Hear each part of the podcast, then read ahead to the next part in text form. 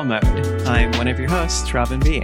And I'm Willa Rowe. So this week, predominantly we're going to talk about one great visual novel and one great game that people keep calling a visual novel, even though the developer gets very angry when you do that. Yeah.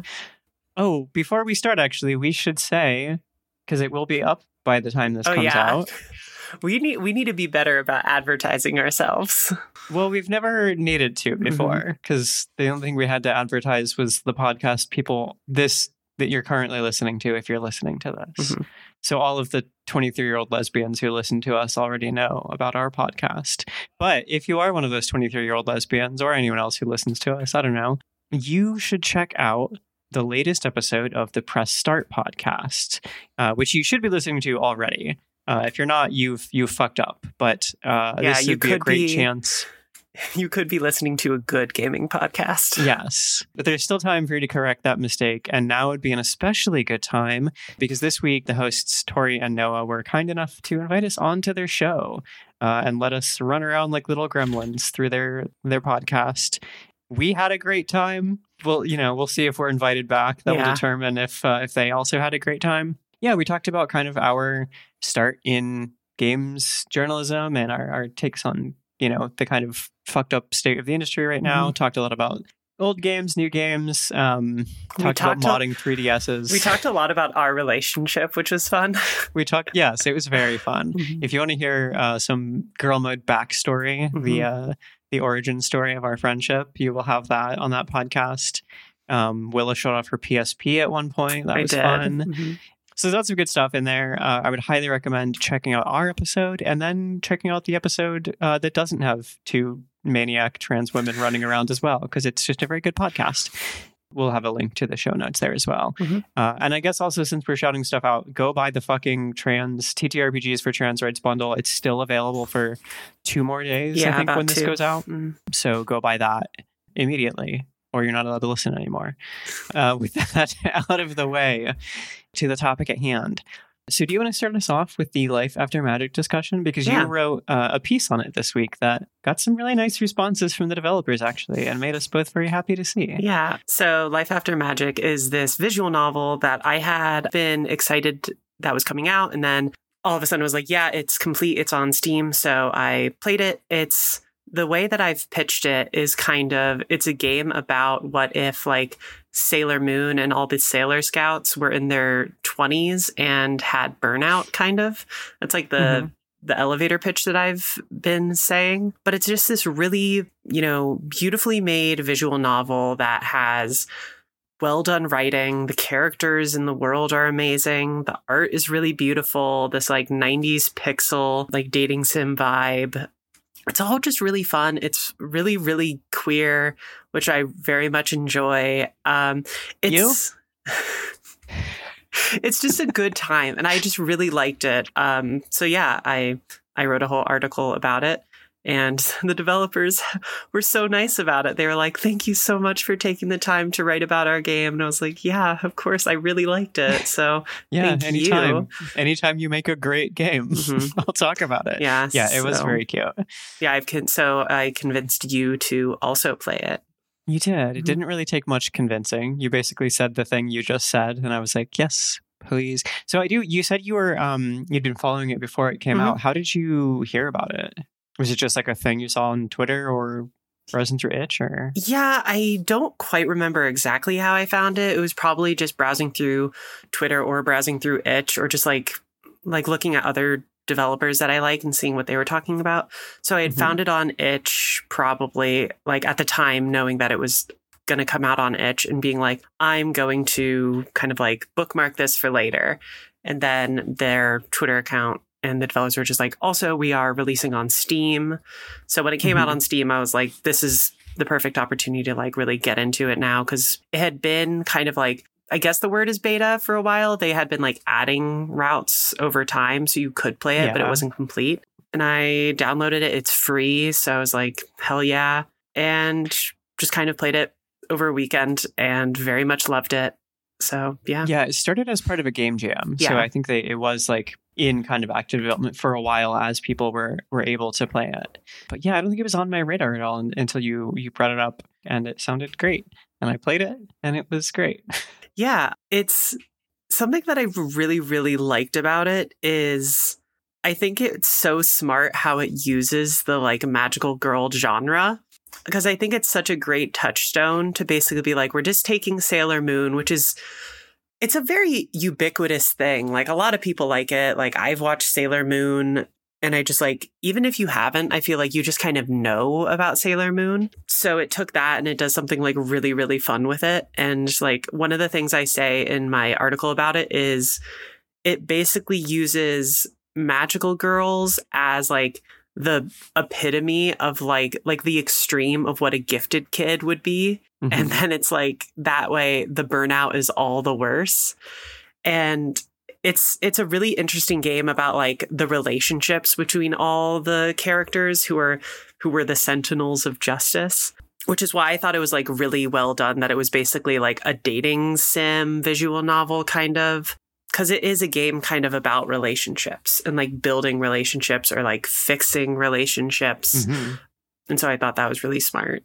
Yeah, I think the like mid 20s burnout is extremely relatable to a lot of folks. And so I think is that idea of like having a really close group of friends when you're a kid that you then like you know, you're a kid and you think it's just like going to be like this forever. And then you become adults and it's not like that forever. And you grow apart. And like that idea of, I think a lot of people kind of have a, an idea that like one day, you know, maybe, maybe I'll reconnect with my old friends and it'll be just like it is again. And I think that's like a very potent fantasy to have that like taps into some really real fears. Like I think as like when you, you talked about the, um, magical girls as like burned out gifted kids thing that really gets to the heart of it because you could you could take that premise and make it a really jokey thing mm-hmm. and just like make it a complete like parody basically and i think that would work or you could take it and go the total like madoka magica route and just like lean into like how fucked up it is to have like children trying to save the world and i think this finds a really good middle ground of like it's funny but it's taking its premise seriously mm-hmm. so like the drama and all of that and the pain and all that is very it's very real and very relatable, but it's also but the humor is is is there too and like i think that's part of it in real life as well like we've all had points where we've been like working dead end jobs that like don't even pay the rent and you don't have any fucking friends except for your talking cat. I guess that part's a little less relatable but like we've all been in similar situations like that so it's very easy to like map kind of that struggle onto the magical girl thing. Mm-hmm yeah, like I don't know, the the supernatural elements of it don't take away from how they are still real people living in the world and dealing with that stuff. And I think it does it all really well. Yeah. And one of the things I think is great about the game is I, lo- I love all the characters. Like the character yes. design is great. First off, they're all so stylish, and then on top of that, the they're just so fun to spend time with. I know I was I shouldn't have been shocked at all, but when you started playing, you sent me a screenshot of KJ, who's a character, and the uh-huh. moment they uh-huh. showed up, you were like you just did the like yeah, the like hot emoji and yeah. I was like I should not have been surprised that they are your type at all. But no, like it's just I- I can't believe you were surprised. Yeah, but they I think they just do a really good job of making all these characters like feel very unique, feel very mm-hmm. like it's very clear what their like motivations are and like how they feel about everybody.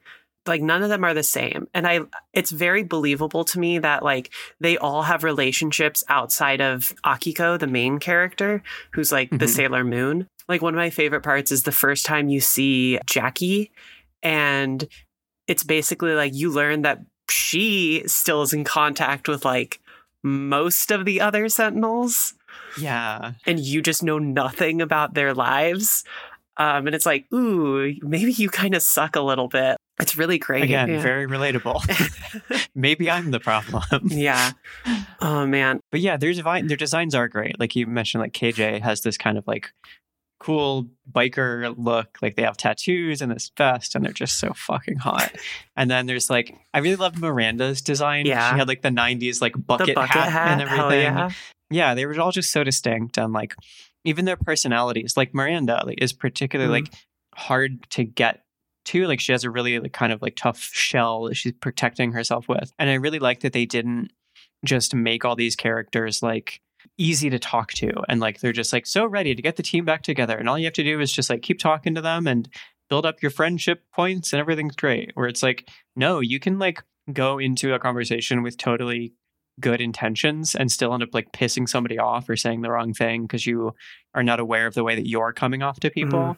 and um yeah i don't know. So i just i just thought that was like i don't know a really insightful way of tackling this stuff where it's like it's even if everyone wants to be on the same page it's hard to do that sometimes Yeah, it was something that I talk about in the article is I, I really love that this is a game that uses like relationship mechanics and the idea mm-hmm. of a dating sim. But that it's not exclusively about building romantic relationships. It's also about like building platonic like friendships again. But you have to do these like dating sim mechanics because you can't just pick up these relationships where you left them off back when they were Mhm. all being magical girls together. You have to build it up again because Akiko as a character has neglected everything so much that she just has no relationships with these people. And the ability that the game, like, the game lets you pursue romance if you want to with characters, but you can also just not and just build back up your group and try to, like, just make everybody kind of like connected again, which I really like. Yeah, that was like kind of the route that I did. Was Mhm. like spreading my attention between people. I really found myself just like getting into the character very quickly. Mhm. Where like depending on what had happened that day, I'd be like, oh, like I bet Miranda needs to talk today, or like, oh, that was a rough day. I should go talk to Lise. I know she'll be fun to talk to. Mhm. So it wasn't. um Sometimes in, in like dating sims like that, you can get into a real habit of just being like, well, I want to like max out this relationship. You get too deep into kind of the game mechanic part of it that you would like ignore the story and the way that you would like actually feel like that and for whatever reason like i think this game does a good job of presenting you with those like making everybody real enough that you would feel bad if you ignored one of them so even if i wasn't trying to talk to someone in particular i was like you know i need to go i really need to talk to her today like i think she's having a rough one Mhm. uh, yeah i just I thought it was really well done I, I did end up romancing Lise though. Like, of course. I yeah, I was I was torn. Yeah, I wanted to ask you about that. It was Lise. Yeah. I- she I liked her. She was I liked her too. I also one of my felt like just narratively uh, with Akiko, it just she felt like the one that was most natural to form a romance Mhm. with because also she's kind of like the person outside of the past that Akiko has. So it's Yeah. kind of an idea that she can build something outside of that. She's also just she's so dang cute. She's so cute. I loved how flustered she got like every time a new person showed up Mhm. and she was like "Uh, she's cute. yeah, like it's she was very fun. very relatable. but I actually didn't end up trying to do the romancing Mhm. with KJ.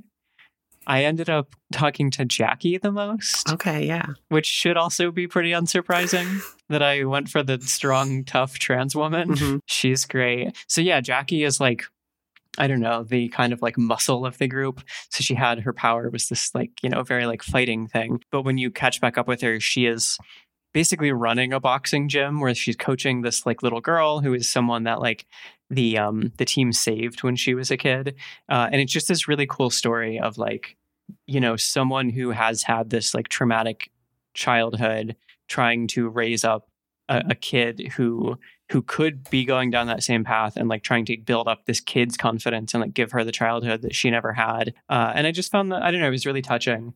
There's a there's a point if you like follow jackie's path toward the end where she says she refers to Layla, who's the little kid, as something like she, she in some way like refers to her as like our girl, like like so she's like part of this relationship you have with her, and it's just really it's it's very sweet. Um, I liked I liked Jackie a lot. Yeah, I think one of my favorite relationships in the game, though, is the relationship between Akiko and Ara.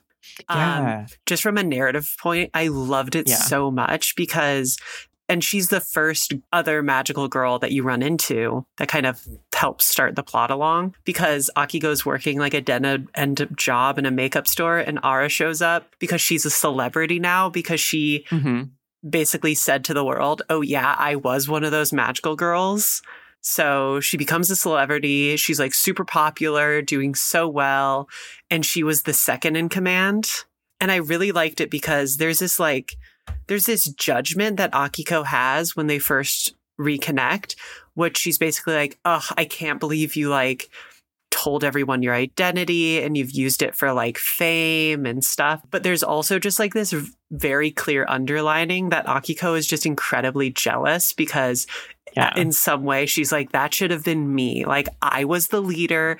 I was the like star. Like, why am I not the one who's having this success? And just like yeah. watching, like, I invested a lot of time hanging out with um, Ara and like talking about that relationship because yeah, it was too. so fascinating to like see how they, you know, reconnected and like navigated talking about like this kind of like broken relationship.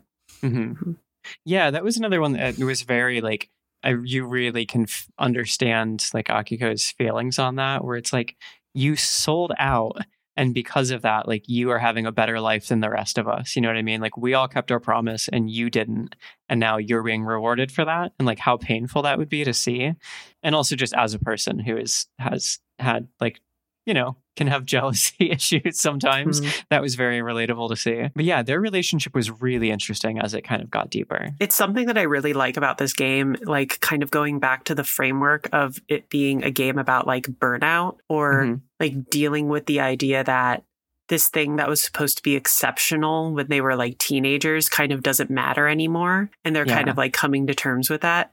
It's so interesting how the game shows how each character like navigated that issue that they all had to confront because they're all dealing with the same issue of being like being like oh that time i spent as a sentinel kind of is irrelevant to life now as an adult mm-hmm. and how do i figure that out like what do i do next and for akiko akiko just kind of like becomes a failure in a lot of ways because she doesn't really know how to find what's next. Ara, she uses it to kind of like she keeps falling back on that moment to propel herself forward by like being a celebrity. I really like KJ's story because it's like being separated from their time as a sentinel, they were able to like realize that that whole era was kind of confining for them and now they were able to like come out and be non-binary and like live their existence. Like everybody navigates the same issue in new ways, which I mm-hmm. really liked. And I think the game does such a good job of like portraying all of these answers and also like they're not very they're not heavy-handed about how you should feel about characters. Like I don't think any of them are supposed to be seen as like worse than any other. Like not even Ara who's her decision seems to be the like evilist because she mm-hmm. kind of like abused quote unquote this like thing they had but i think the game is very much like no no no like uh, you can understand where she's coming from yeah and she's also very like, combative when she shows up so it's mm-hmm. easy to kind of like project some kind of like ill intent on that and like if you decide not to dig further like you could just that's your idea of her. Yeah. But yeah, when you look into it, it's like her, she had very understandable reasons for doing everything she did. Mm-hmm. Yeah, the KJ story was really interesting too, where it's like this thing that's like so special and so like world defining for everyone else. And for a lot of them, a thing that they wanted, they, they kind of missed. And for KJ, they were like, I was like pretending to be someone I wasn't, and that sucked. And like, I'm sorry that we fell out of touch, but I was only able to find myself because we did.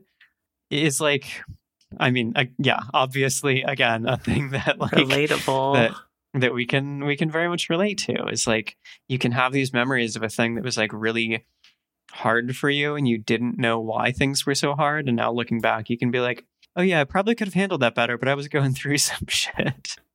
Unfortunately i didn't uh, get cool and learn how to ride a motorcycle but i did get some tattoos there's so still time. that's cool. there's still, still time. Yeah. I think it's also interesting how the game ends up having like having the final confrontation and how they portray the villain mm-hmm. who ends up also having been a magical girl, which mm-hmm. was I liked it. I, I thought it was generally I think most of the plot beats they do kind of pay off. Yeah, I thought that was a great detail. Mm-hmm. Like that that she was part of this group that kind of fell apart and it's like yeah i mean it's just uh, in some ways you can just see it as sort of like a cautionary tale mm-hmm. for the the sentinels where it's like if you don't get this shit under control like you that trauma that you suffered can become a an excuse that you use to hurt other people i don't even want to call it an excuse but like that can be something that if you don't deal with that pain properly, it can it can hurt other people. It really drives home that it's not just it's not just about this group of girls. It's about the pressure that was placed on people like that. Like it's I mean like it's it's a very like potent and pretty clear metaphor I think that like these young women are expected to do all of this work to like save literally save the world and like keep this this town like running but they're also not allowed to even admit that they're doing that work Mhm. because they have to keep their identity secret so it's like this constant this constant struggle to just like hold the world together but even asking for any kind of credit for it or any kind of relief from it is like not allowed i think is like a really i mean yeah it's like it's a great metaphor for that and you can see exactly why someone who had gone through those pressures and then had things end as badly as you know Anna Lee, who's you know, that character did, why she would eventually you know lash out at other people and want to like reclaim some of that power or that fame. I It was very yeah, it was great. I really like it because it's you know there's calls there's also an age difference between Annalie and the Sentinels, and so it's like you can see how it's like you know give give Akiko 10 more years of like not Mhm. being in contact with the Sentinels and it's like that's her basically because you just have this resentment and this like regret built up and I really like that. And there's something really sad about that too. Yeah. because like there you there could be another world in which she could have been like uh she could have become a mentor for Mhm. people you know what i mean? Like she could have she knew how hard it was and she could have seen that other people were going through this and like shared that and helped to like bring them up but there was just no avenue for her to do that you know? And that's just it's so sad. Hurt people hurt people. hurt people hurt people it's true. Oh man, uh, something I, that, I, that I did end up liking about it is like they give you those little like text boxes at the end that are basically like here's where the story goes from here. hmm And there's a specific element of it that I like, which is that to some extent with like some of the relationships, like things kind of do fizzle out a little bit again yeah which is natural. Like it's it's a thing that I like that it's like just because the Sentinels had to get back together for this big thing and they have made the the you know they have put in the work to like better their relationships a little bit. It do- it's not like they're going to go on the next day after this and be like they're not going to hang out every day. They're not going to be best friends again. Like some of them become more distant and it's like it's by and large better, but th- like I I think it's Miranda's was an interesting one cuz it's like oh, you know, we we hung out and we connected for like about a year. We were being in contact, but then just kind of fizzled out. And then she's like, and then a few years later, I saw her again one time. hmm But it's like, yeah, because that's kind of just how it goes. Like this isn't yeah this isn't world changing for all of these people. They're not. It's not going to go back. Nothing will ever be how it was when they were kids and they were like with each other all the time. Yeah, I think that's another element of. I'm glad you brought that up because I wanted to talk about that and forgot about it. of how kind of smart the writing is, where it's not just like this thing happened and then everything was great and they stayed best friends and all the problems were solved. It's like they found a way to kind of like to heal what they needed to in their relationship and then let those relationships evolve in the way that they needed to. Mhm. And for some of them, that meant going their own ways, and that's fine. But like the important part was like instead of this thing where they just sort of drifted apart and left all these feelings unresolved, they actually like got to say what they were feeling and to like part on kind of more, you know, more friendly terms, which you know can be just as like healing or cathartic or whatever as reconnecting with someone is being able to say like we're just making the choice that we're different people and we care about each other but we're just not going to be as present in each other's lives as we used to be It's really interesting to me, I think, because it, it it has to do with this like issue that I feel like is very common, but there's like not an easy way to talk about, which is which is like the idea of a friend breakup, because Mhm. it's like a friend is someone who's like so important in your life, and like, Yeah. but there's this more general perception like there's no clean cut like if you're in a like a a relationship with someone like it's not like oh we break up we're not seeing each other anymore we're not dating with a friend it's like unless there's some massive blow up and you Mhm. guys have to are like i can't be like hang out with you anymore it's just kind of like a slow death yeah and you just never know and then sometimes it's like i'm speaking from experience here because it's oh man oh, I have a lot of th- feelings about this, but it's like uh, the death of a friendship is so weird because it can just be a very slow death. It's like Mhm. so slow, and then all at once you you just decide, well, I guess that's it. Yeah, it's like at a certain point, it just becomes like it would be weirder if I called them now than Mhm. if I didn't, and then that's just how it is. And it's like no one is wholly to blame. And so both Mhm. of you feel guilty because it's like, yeah, am I the asshole because I'm kind of calling it and being like, I guess there's nothing here anymore. But it's like, yeah, but what if I just texted them? But it's like, that's weird. We we don't do Yeah. that. It's oh man. because you can both be like, oh, I wish they would just call me, but at the same time, you're like, I could just call them. you know, it's it's hard to remember like that you have the responsibility in that and not to place it on another person and like and it's extremely hard just for anybody to not project and try to like guess what's going through someone else's head and so i think for some of us it's easy to when you don't have contact from someone to assume it's because they don't want to see you Mhm. i don't know where i was going with that i'm this we just started a therapy session Yeah, seriously. Oh man. Do you have anything else you want to say? Um, just that the music rules and is stuck in my head, and I love the art. Yeah. And um, while I was playing this, I messaged you and I was like, I should write a visual novel. Like this, it was just so good. It just made um, yeah, it's just really lovely. I've been for whatever reason, I've been in a visual novel mood lately too. Same. But this just really like it's really extraordinary. I'm like. I'm very surprised that this remained a free game actually. Yeah. It's like it's really well done. I do I'm just I do yeah, highly great. suggest for people who do want to get this game, get it on itch and donate to the developers. Like Yeah. do it that way. It's like give them 5 bucks. It's really great. Like they put it a lot a lot of love into it and it's so worth it. Yeah. Uh, yeah, it's a really impressive game. I think it's a really rewarding thing to to get into. Mhm. Yeah. So we both played another game this week that I think probably hit us pretty hard for both of us as well. Mhm.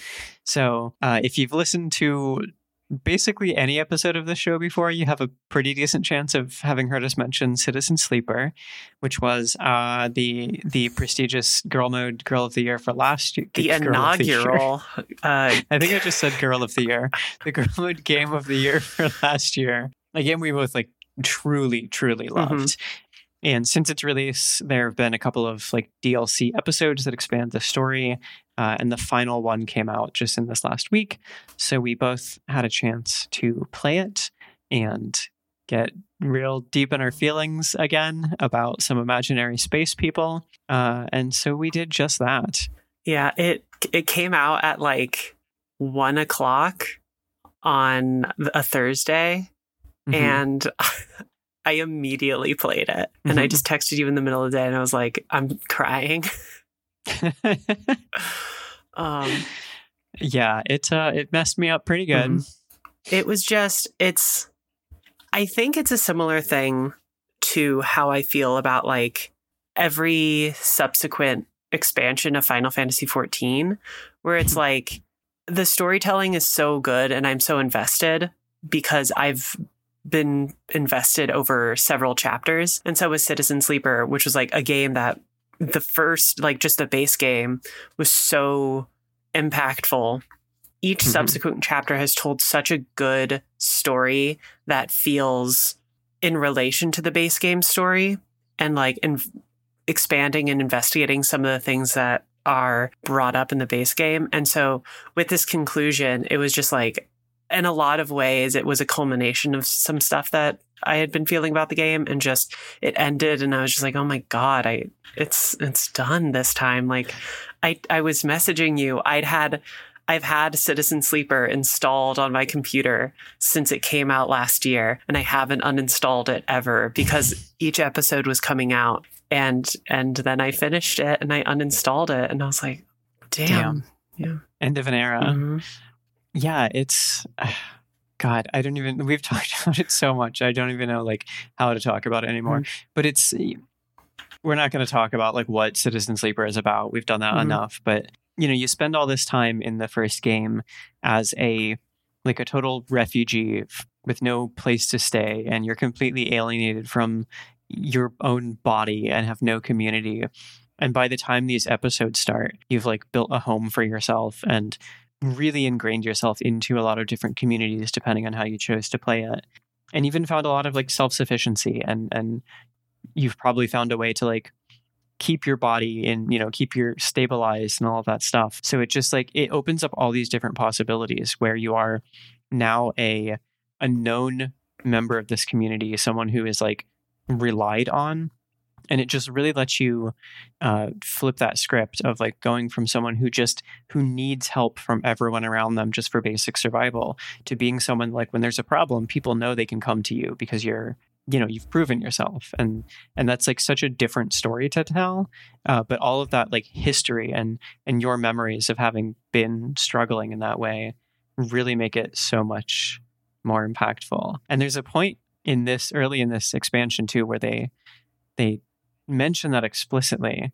Um, I think this is one of the screenshots that I actually was able to take. Yeah, so you meet this character named Peak in one of the episodes who kind of recruits your help in facing this sort of external threat that's coming to the station. So for the base game, you've been de- dealing with mostly with these like internal kind of politics between the people there, and now there's this thing coming for everyone. That, but there's not enough like unity on the station to be able to actually pull together and and face it as a group.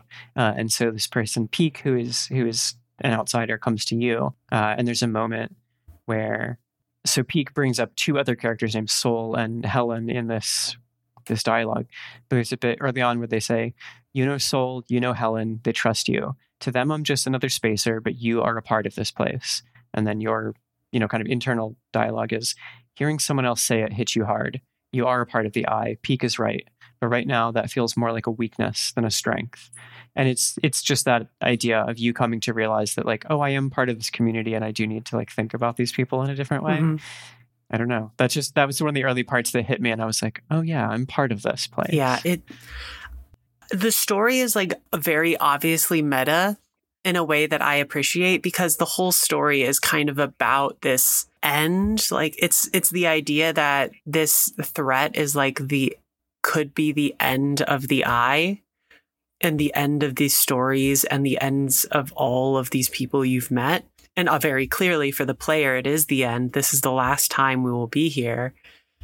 And it just does a really, I think it does a really beautiful job of kind of closing it out by and large.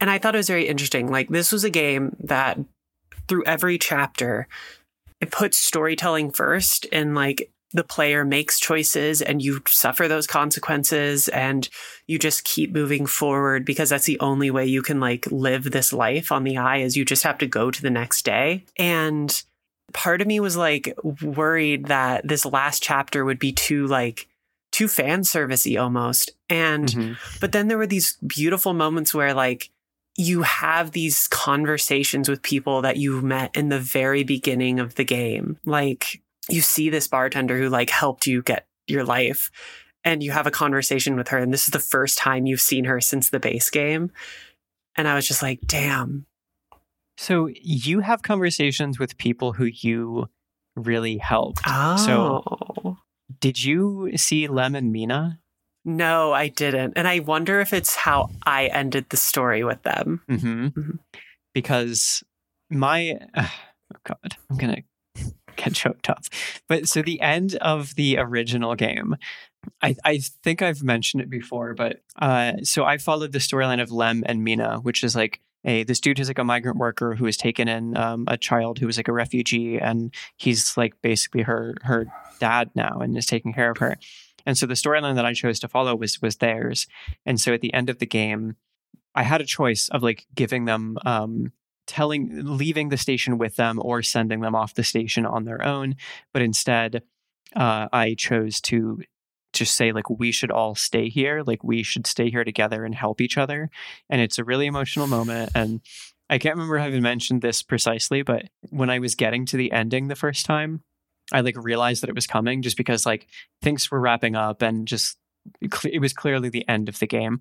So I started a recording just so I could like read back the like the dialogue that was happening. And there's a section that's like 50 like short lines of dialogue or so. You know, it's like not a lot of time. But the video that I captured it on is like 13 minutes long because I had to keep stopping to just sob my eyes out because I was so emotional about it. And so when you see Lem and Mina in this this chapter, like as soon as they showed up, I was just like shivering with like just so much emotion.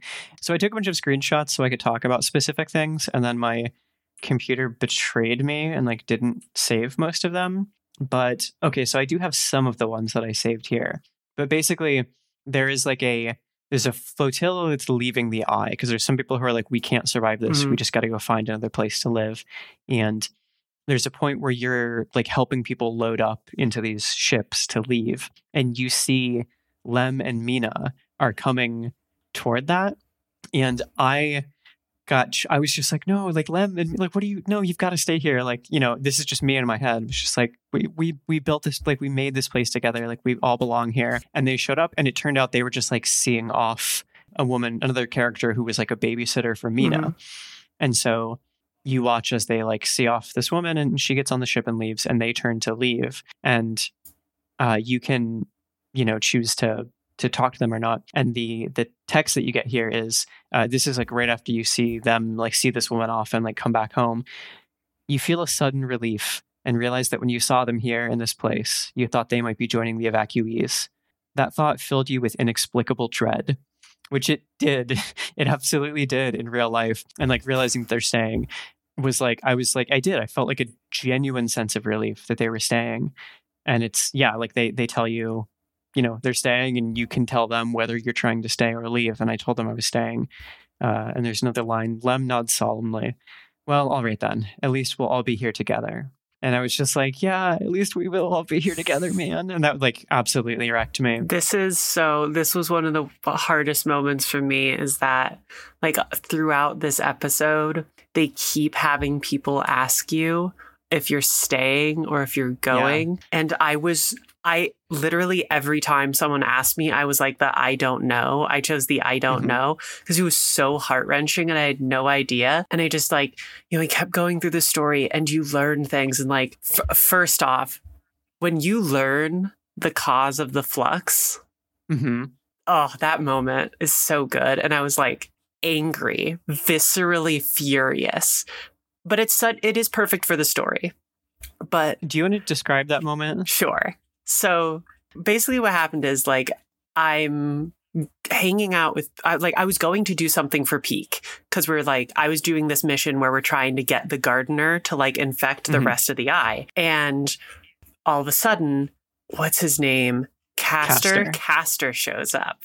Who's this like he's this kind of shady guy. He's a like almost like a black market guy slash also like an espionage guy. And he starts talking to me. And then eventually he's like, I'm actually here on orders from a company who has the legal rights to own this area of space, including the eye. And he basically is like, and that is what caused the flux. It is a corporate i- invention Mhm. to literally wipe out the population of these planets and stations in the place that this company now owns because they want it because it is their legal property and they're going to be able to like mine the area for resources so they don't want these you know people living there. Like obviously this you i mean you talked to the creator um gareth damian martin about this and they have been very open. This is a game about like the dystopia of capitalism. And it felt so like narratively it feels so right for the big threat to not be some natural event and yeah. at, for it to actually just be a corporate piece of like horrific criminal activity. And it's Yeah. so heartbreaking and it it infuriated me Yeah, it's like the way people talk about it, it's like this supernatural, like unstoppable threat. It's like, you know, displaced however many thousands of people and destroyed lives and stuff. And it just feels like this completely unstoppable, like natural disaster. And then to learn, it's like, no, it's basically like a real estate scheme. It's like these developers trying to push people out so mm-hmm. that they can bulldoze the station and like put up shitty condos or whatever, you know? That like yeah it is like the perfect thing for the themes of of the game and it is so infuriating and just so it's like almost disappointing Mhm.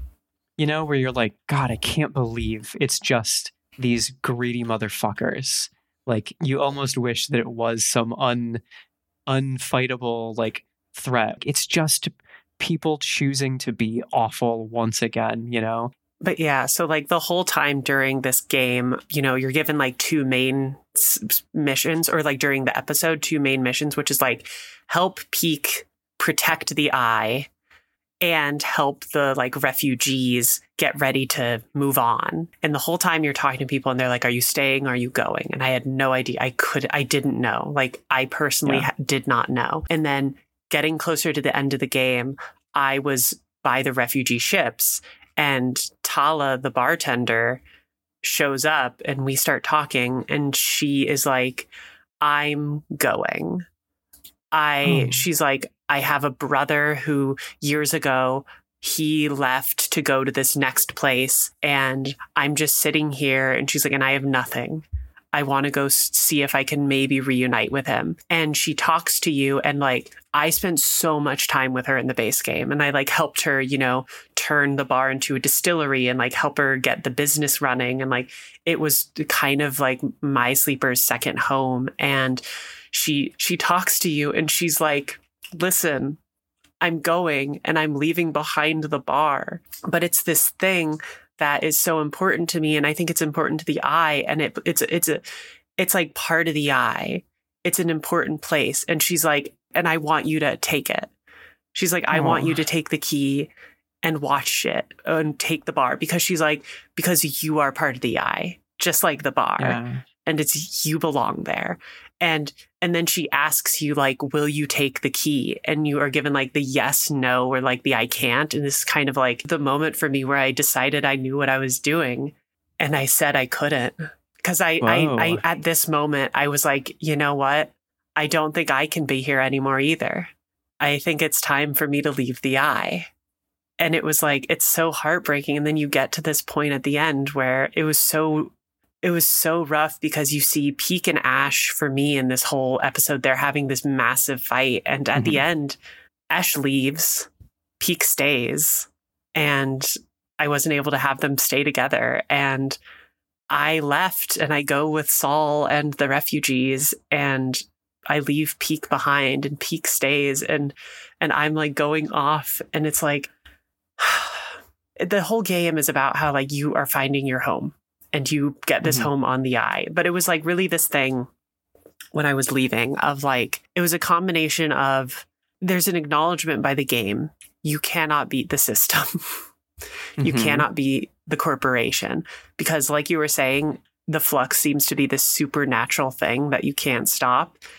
And that's because, in a way, it is. Like the corporate power is a supernatural thing that you cannot stop. And Yeah. so I was like, I'm investing in the people that I've formed bonds with. I'm going to go and go somewhere new. Like I can find a new home and be with these people, but I want to, I want to, I want to find somewhere new. And it was, Yeah. it was so heartbreaking. Like for me physically to make that choice to leave the eye, even though I knew either way, this was the last time I would probably play this game and explore the eye myself as a player. But I just, even for my sleeper, I was like, I think, I think the sleeper has to go. Yeah. That was so tragic. That's that's wonderful. I'm so I'm glad that we took very different paths through this. Mhm. Like I said, I mean the whole time of my my first play of my playthrough of the base game or whatever was about building these communities in like the you know the shadow of all these like horrible power structures of the eye. Mhm. Like I avoided like Havenage as much as possible. I avoided like Yatagan and the gangs as much Yeah. as possible. Like I just tried to be like there's people here who are like good people doing their best and I just want to make sure that they're okay. So I like talked to Emphis. That's why I talked to Lem and Mina. I tried to help Tala. I didn't get as far as she Mhm. did in in her quest because I was like I think using the spores you needed for something else or whatever. So my whole playthrough of that game was as someone who came to the eye just as like a temporary stop on the way to somewhere better and ended up finding like the first home that she had ever had and like building it up into a place that Mhm. like was worth was worth protecting. And so for me going through this, I was just like from the start I was like no, like we're staying. Like we all need to band together. So I spent like the whole time trying to convince the refugees to stay and help us and all this stuff. And like eventually, like you know, they a bunch of them leave like whatever you do. But I was like the whole time whenever someone asked, I was like, no, I'm staying. We fix this place. And then I got to when you're helping um Aki do the uh like the dust house. First off, and the whole Aki as a character, one of my favorite characters. Yes, me Mhm. too. She is so so Mhm. good. She's like she's like the gardener, I guess you would say, of this this ship in in the fleet that's like kind of like a recreation of the desert that that she came from, where like they're they're growing plants that are like essential to the survival of these refugees. And so the storyline with her throughout this part is you're combining plants from the station and plants that they brought with them to make this like whole new ecosystem. And when I was talking to her, there's just like some really beautiful passages that describe the way that these two different ecosystems merge to like strengthen each other and to create this new thing like these things that seem completely incompatible coming together and forming this this relationship and this new this you know kind of symbiosis and she asked like are you are you coming with us? And that was the first time that i was like i don't know. Because i like i really stopped and thought and i was like wow like i have this home here and i love it but like there is something maybe there is something better out there and like maybe there is like maybe instead of clinging to this old thing and trying to make it work we can like create something better. Eventually I, I did end up staying but that was the one moment where i was just like yeah i'm like really imagining my life out there and i think it could be something like better than what i have here but then i yeah i don't know eventually i had to just kind of come back to like we've worked so hard for this and there are so many people staying I think Um, for me, it was one of those things where my mentality, every time I have been playing through this, is it was like about investing in the community and investing in the people. Mm-hmm. But there is an understanding for me that like a community is not beholden to a place and that you know it's something that the game is constantly telling you in a lot of ways even before you get to the episodes where it's like the eye is a decrepit dying place in a lot of ways and it's held together just by you know duct tape kind of. There is almost an understanding where i i don't want to force people to stay here just for my comfort i want them to be able to live the best life they can because that's what i wanted for myself. And throughout the game that meant helping the people in my community. That's why i invested so much time with them. But like for me when it came to lem and uh mina is that it? Lem and mina i helped them get on that ship. And it was a really heartbreaking moment for me because I was like, don't worry, I'm coming with you, fully knowing that I was lying to them. Because I was so scared that if I told them I didn't want to go, they would stay. And I was just Mhm. like, this isn't good for you. Like, this isn't good for Mina's future. I just need you guys to have that life that you will be able to live a good life. So I sent Yeah. and Mina on the ship. That's yeah. If Lem and Mina had left in this episode, I would have like when they were getting on board. I was like, I guess I'm going with them. I- but like when they stayed, I was like, I'm. I thought about that a lot when I was playing the episodes because I was like, I did that for them. I should allow myself that possibility. And when I saw so many people great. that I had helped, kind of also being like, you know, as much as the eye has been our place and as much as the eye was important for us building a community, we can have a community anywhere. It is not Mhm. the eye. The eye is a piece of corporate garbage. That is not our home. Our home is each other. And like, yeah. Aki is a character I completely got connected to so fast. And I think it's also because um, I put so much time into Rico also during the main playthrough, the botanist of the eye. Yeah. And there's this, I don't know if you had this moment. There's a moment during the last episode where I was hanging out with the refugees, getting them ready, and Rico and Aki have a conversation. Hmm. And it just, no, I didn't finish like Rico's stuff. Oh my so- god, it was so great because like so Rico's the botanist of the eye and Aki is the botanist of the refugees. And so during this time where they're preparing the refugees, they have a connection and they talk and like it's so beautiful because Rico like sees this other beauty that she's never seen and like you know is like this is so beautiful and I I see the importance of this and like like obviously she does and she she has this childlike wonder and it's almost like and Aki is even like well you could stay with us and like you could help us out we'd value your knowledge so much and uh, we talked to Rico and Rico's like listen I can't come she's like, the eye has been my life. I've spent so much time here. And like, she's like, realistically, I'm old and I just want to Mhm. lay down in the fields that I farmed and know one day I'm just going to lie down and not get back up and that's going to be where I where I die. But it's like that's the work I did and I'm fine with that. And it was so heartbreaking but it was another one of those moments I think where I just knew that it was like not going to be for me to stay because she was like look I I've spent my time doing this but like there's still time for you. And it was like Yeah. having realistically not been on the eye for so long, like we have just gotten our freedom in so many ways still, like it didn't feel g- good for me to give it up. And it's so heartbreaking for me after you get like the ending, you you hear what happens for the refugees and you hear what happens on the eye and like it was so hard because even ha- though I had done I had given Peak everything they needed to make the eye prepared and it does kind of work like the growths do happen and stuff Mhm. it just keeps going on and it says like and time goes on and the new company comes in and that's just how it is Hmm. and it's just like oh man and it's for mine it was very interesting because it talks about how you're on the ship you're on the refugee ship for a while and you like have this community but then you get to the you get where you're going and you step off the ship one day and you look back at and you're like looking back at the eye and the ship that you have called a home and you're looking forward and you're like and now i have to go again and Oh. start again it's like oh man Yeah.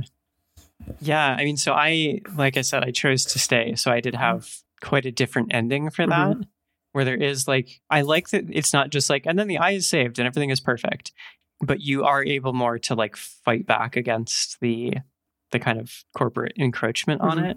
So yeah, there is a cool moment when like the refugees leave and you kind of see them going as like this possibility of like a better future and like kind of seeing them off and like wishing the best for them, but knowing like you're staying here and like you you know you've got to do what you can to to make this place work and there's a lot of stuff about um peak like you and peak relying on each other and just being in this like broken place that is like trying to swallow you whole and just being like the ending looks years and decades into the future and like tells you all these things that are happening um and then comes back to like but right now you it's just you and this person you've become close to and you're just like holding on to each other and trying to make this thing the best that you can.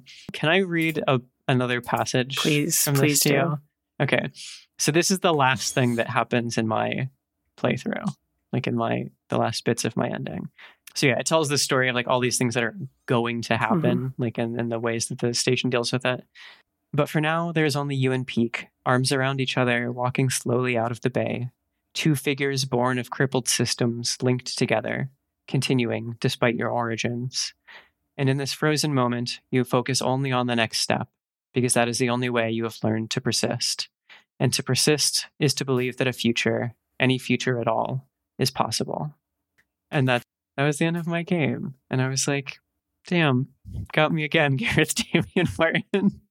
it's one of those things where it's like obviously there's no canon ending and i think i think this game does a really Mhm. good job first off of being like an ending is not an ending like there are there, the possibilities will go on into the Yeah. future but like specifically with your ending it's so interesting because when you were talking to them um, one of the things they talked about is the explicit transness of of citizen sleeper. Hmm obviously in the moment we are in now your ending specifically feels so accurate and like in a weird way in a weird way hopeful because it's like Mhm. in this broken system that explicitly is trying to expunge everybody on the eye. Like these people who are not wanted can like rely on community and rely on each other and make a better future Yeah. It's like just continuing to exist as that person Mhm. is like spitting in the face of the people who are trying to take that future from you. And I think that's like the most beautiful form of resistance possible. yeah it- Is just being like, yeah, you know what? Maybe you're going to win. Like you have a lot more power than us, but fuck you. Like we are never going to stop fighting you for it. oh man Like I think that's I don't know, that's such a, a beautiful thing of like the one thing we have that you will never have is solidarity. Mm-hmm. And that's what we're going to stick to. And I I really I love that. Oh, so there's a specific moment that I'm curious about. Um, there was one moment where it's the last time I see I saw Castor. Mhm. And I think it's right before I like leave and you get your final decision to like leave or stay. And Castor's basically like, listen, I just want to talk to you one more time. Mhm. And it gives you the option to like hear him out or just walk away. And I was just like, go fuck yourself. And I just walked away. Yeah. I just, Um, I listened to him and then told him to go fuck himself. interesting. Yeah. just because I was in, I was Mhm. like, what the fuck is it this Mhm. time, man? You know, it was just this guy who keeps coming up and like, like telling me horrible plans that I should do. And I was just Mhm. like, what do you want? Yeah. Like, I'll listen to you, but I'm not going to actually respond to you. So that reminds me of um, the moment that I really wanted to talk about, but that my screenshot didn't work for Mm-hmm. was when you're talking to Castor. And there's a point where he like does you know, he uses some device or something to like because you have this like robotic Mhm. body to lock it up so you actually can't move and can't react and can't speak. And there's a line that's something about like this the weight of these systems are, are, are like preventing you from acting and it's it's taken away control of your own body. And I like I wish I could remember because like this has no impact when I'm saying it this way. But however it was phrased, like I read that line and just burst out crying. And I think that's where that stuff where like if the experience you're projecting onto that is as a trans person, like that hits extremely hard.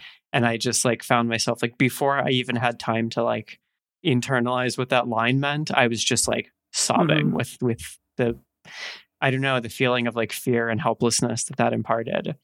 Yeah, I don't know. If I knew what the line was, this would be a much better thing to talk about. But I just, it was, yeah, just one of those moments where I was like, damn, there's a lot packed into that. Well, it's good to know that um, we have GOTY 2023 sorted and it's just Yeah. Citizen Sleeper again. Still got it, Citizen Sleeper. Oh man, seriously. um, yeah, it's like it's a it's a gorgeous game. Um, yeah, I don't know even what else there's to say about it. It's just a, it's a beautiful thing, and I'm glad that it exists, and I'm glad that I got to continue playing. It. I'm sure over the next year we will figure out more things to say about it. I'm 100%. we got to find a new game to never shut up about. We'll find something. I'm sure. Maybe it'll be Life After Magic. I don't Maybe. But yeah, that's the end of Citizen Sleeper.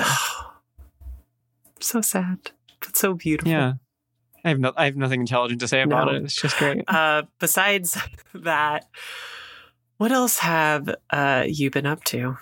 Yeah. So as I um sort of clumsily brought up at the beginning of this episode, the uh, TTRPGs for Trans Rights bundle is still up for a couple more days, uh, and so I just wanted to shout out a couple of games that that are interesting. So, kind of two of the big headlining games are Wanderhome and Thirsty Sword Lesbians, which are the ones everyone kind of already knows. We talked about a bit when Rue was on the Mhm. show.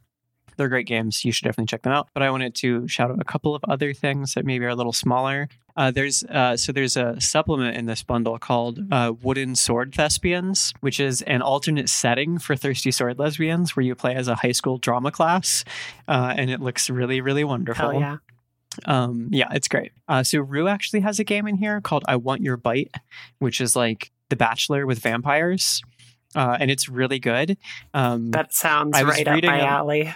It sure is. It, it's this is the one that I read uh, that one class to you the other day. There's a class, a character class in here called the Boss, and their three skills are Gaslight, Gatekeep, Guillotine, uh, and I think that's great. There's also a supplement for that game called I Want Your Pact, which is actually more of a hack of the game, where you play as like a warlock trying to romance demons Mhm. and that seems really cool. So some other ones that I haven't actually played, but like I've read through and look interesting. There's a game called Are My Wings Even, where, where you play as like teenage uh, like fairies, teenage fae. That seems very very cool. Uh, there are a lot of like explicitly like trans and queer games in the bundle, as you might imagine.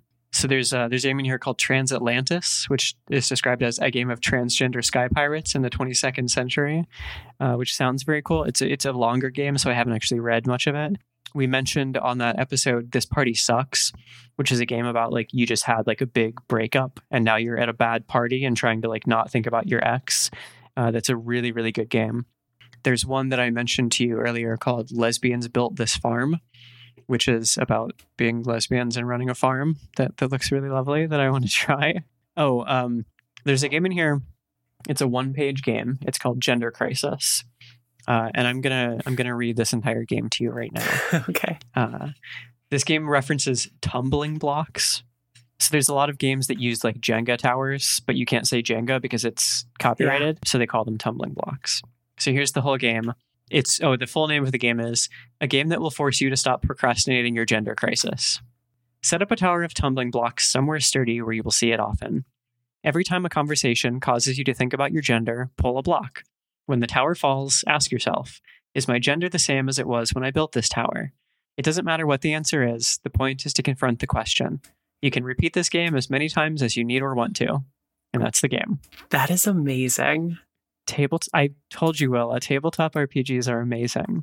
I, just to call it a couple more, there's one called Do Not Lie Down, Do Not Roll Over. And this is made for the Trans Fucking Rage Jam. Um, it's a really intense game about like confronting being misgendered or someone like betraying you in a way. Uh, but it's a really interesting and like obviously very queer game. I think the final one I want to just shout out in this like rapid fire thing that I'm doing right now uh, is a game called Elf Genders. There's so it's described this way. Elf Genders is a world building tool for your own new systems of fantasy genders. Most humans are women, men, or non binary, but maybe elves are something else. Elf Genders helps you decide what. And it's just a lot of tables you can roll out, roll on to uh, create new genders, which is fun. Oh yeah. Um, oh, there's also one more I want to shout out specifically for you, Willa. Is a game called Rod, Reel, and Fist, which I, when I read it out I'm loud, sorry. What, sounds, so why is this for me? which I'm me? now realizing sounds sexier than it actually is. It's a fishing game. oh, hell yeah. Yeah, it's not what it sounds like. I was like, excuse me? um, yeah. Anyway, so yeah, what I'm shouting out this week is the bundle once again. Um, go donate your money. Uh, it's currently at two hundred forty-four thousand dollars. Currently has a two hundred fifty thousand dollar goal. Um, and go listen to our episode with Rue if you want to hear more about it, or if you just want to hear them talk about it in a really eloquent way, more than I can. So that's kind of been my week is trying to read Mhm. through a bunch of those games and, you know, maybe find a game that we could potentially play one day yeah. we'll see. Stay tuned. but that's that's been my week. Uh, what have you been up to this week, Willa? So I'm using this to shout out something I haven't actually watched yet, but is Cool. it's an anime based on a manga that I really really love and the first episode just came out today. So it's an anime called Hell's Paradise. And the way people talk about it is it's called like one of the big 3 like modern action manga in hmm. combination with Chainsaw Man and Jujutsu Kaisen. So Hell's Paradise, the the pitch for it is basically it takes place during the Edo period and what happens is there's this lost island off the coast of Japan that's basically this legendary island which might hold the elixir of life that would make you immortal. So the Emperor of Japan, what he does is he's like, I want to get this, but every group of soldiers I send there, they disappear and they go away forever. The only thing we've seen is one body that was sent back in a boat and it was growing flowers all over it. And so what he decides is the only way that I can do this is I'm going to collect the worst criminals in Japan who are in like who we have locked up and I'm going to get them and I'm going to pair them with a elite samurai. So each criminal gets paired with a samurai because the samurai are basically there to watch them, make sure they don't get the elixir of life and then leave, or to kill them if they do anything wrong. Mhm. And the only way a criminal can get off the island is if they bring the elixir of life and they are still with their samurai. And then they come back and they will be given a free pardon. And so it follows a group of all of these pairings that are sent to the island, but mainly it follows a ninja named Gabimaru and a swordswoman um, who is named Sagiri. And they're like a pairing and it follows them mostly. And they get to the island, and very, very quickly, everybody realizes that it's incredibly dangerous and there's a lot of stuff going on here that is way more serious than it seems there's the possibility that like angels or gods are on this island. Um, there's a lot of stuff that happens in it. It's it's incredibly well done, and um, I don't think it's like a. It's not just action. It's not just bland action. There's a lot of incredible character work that goes into it. Also, as the story goes on, I really like this story because I think it has one of the best um, women loving women couples uh, in a manga. And I really, really Cool. ship them. It's really, really, really well done. Um, so the the anime just started. It's called Hell's Paradise. You can watch it on Crunchyroll. But yeah, Amazing. But yeah, I think that's it. So go also again, go listen to Press Start. Listen to all their episodes, Yeah. but listen to the one we're on. Yeah, it was and fun. then you can listen to Girl Mode anywhere you listen to podcasts. And you can find us on Twitter at Girl Mode underscore pod and on Cohost at Girl Mode dash pod. I'm on both of those places at the Willow Row. and I'm both of those places at Robin Bombas. Awesome. Well, thanks for listening. Bye. That's it for what we somehow thought was going to be a short episode this week. I know. It's, yeah. and here we are. Maybe one of these days.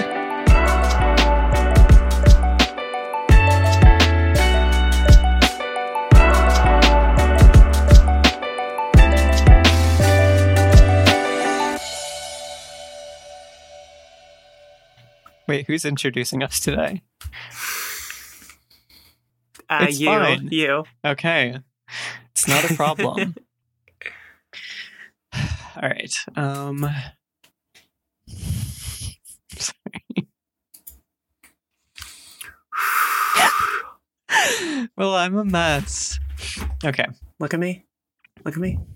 That's not Get helping. it, get it together. That's not helping. Um Okay. Listen, you're so good. You got it. Thank you. Oh my gosh, you're so nice to me all the time. and You never say mean things to me. Okay. Gonna start now. Okay.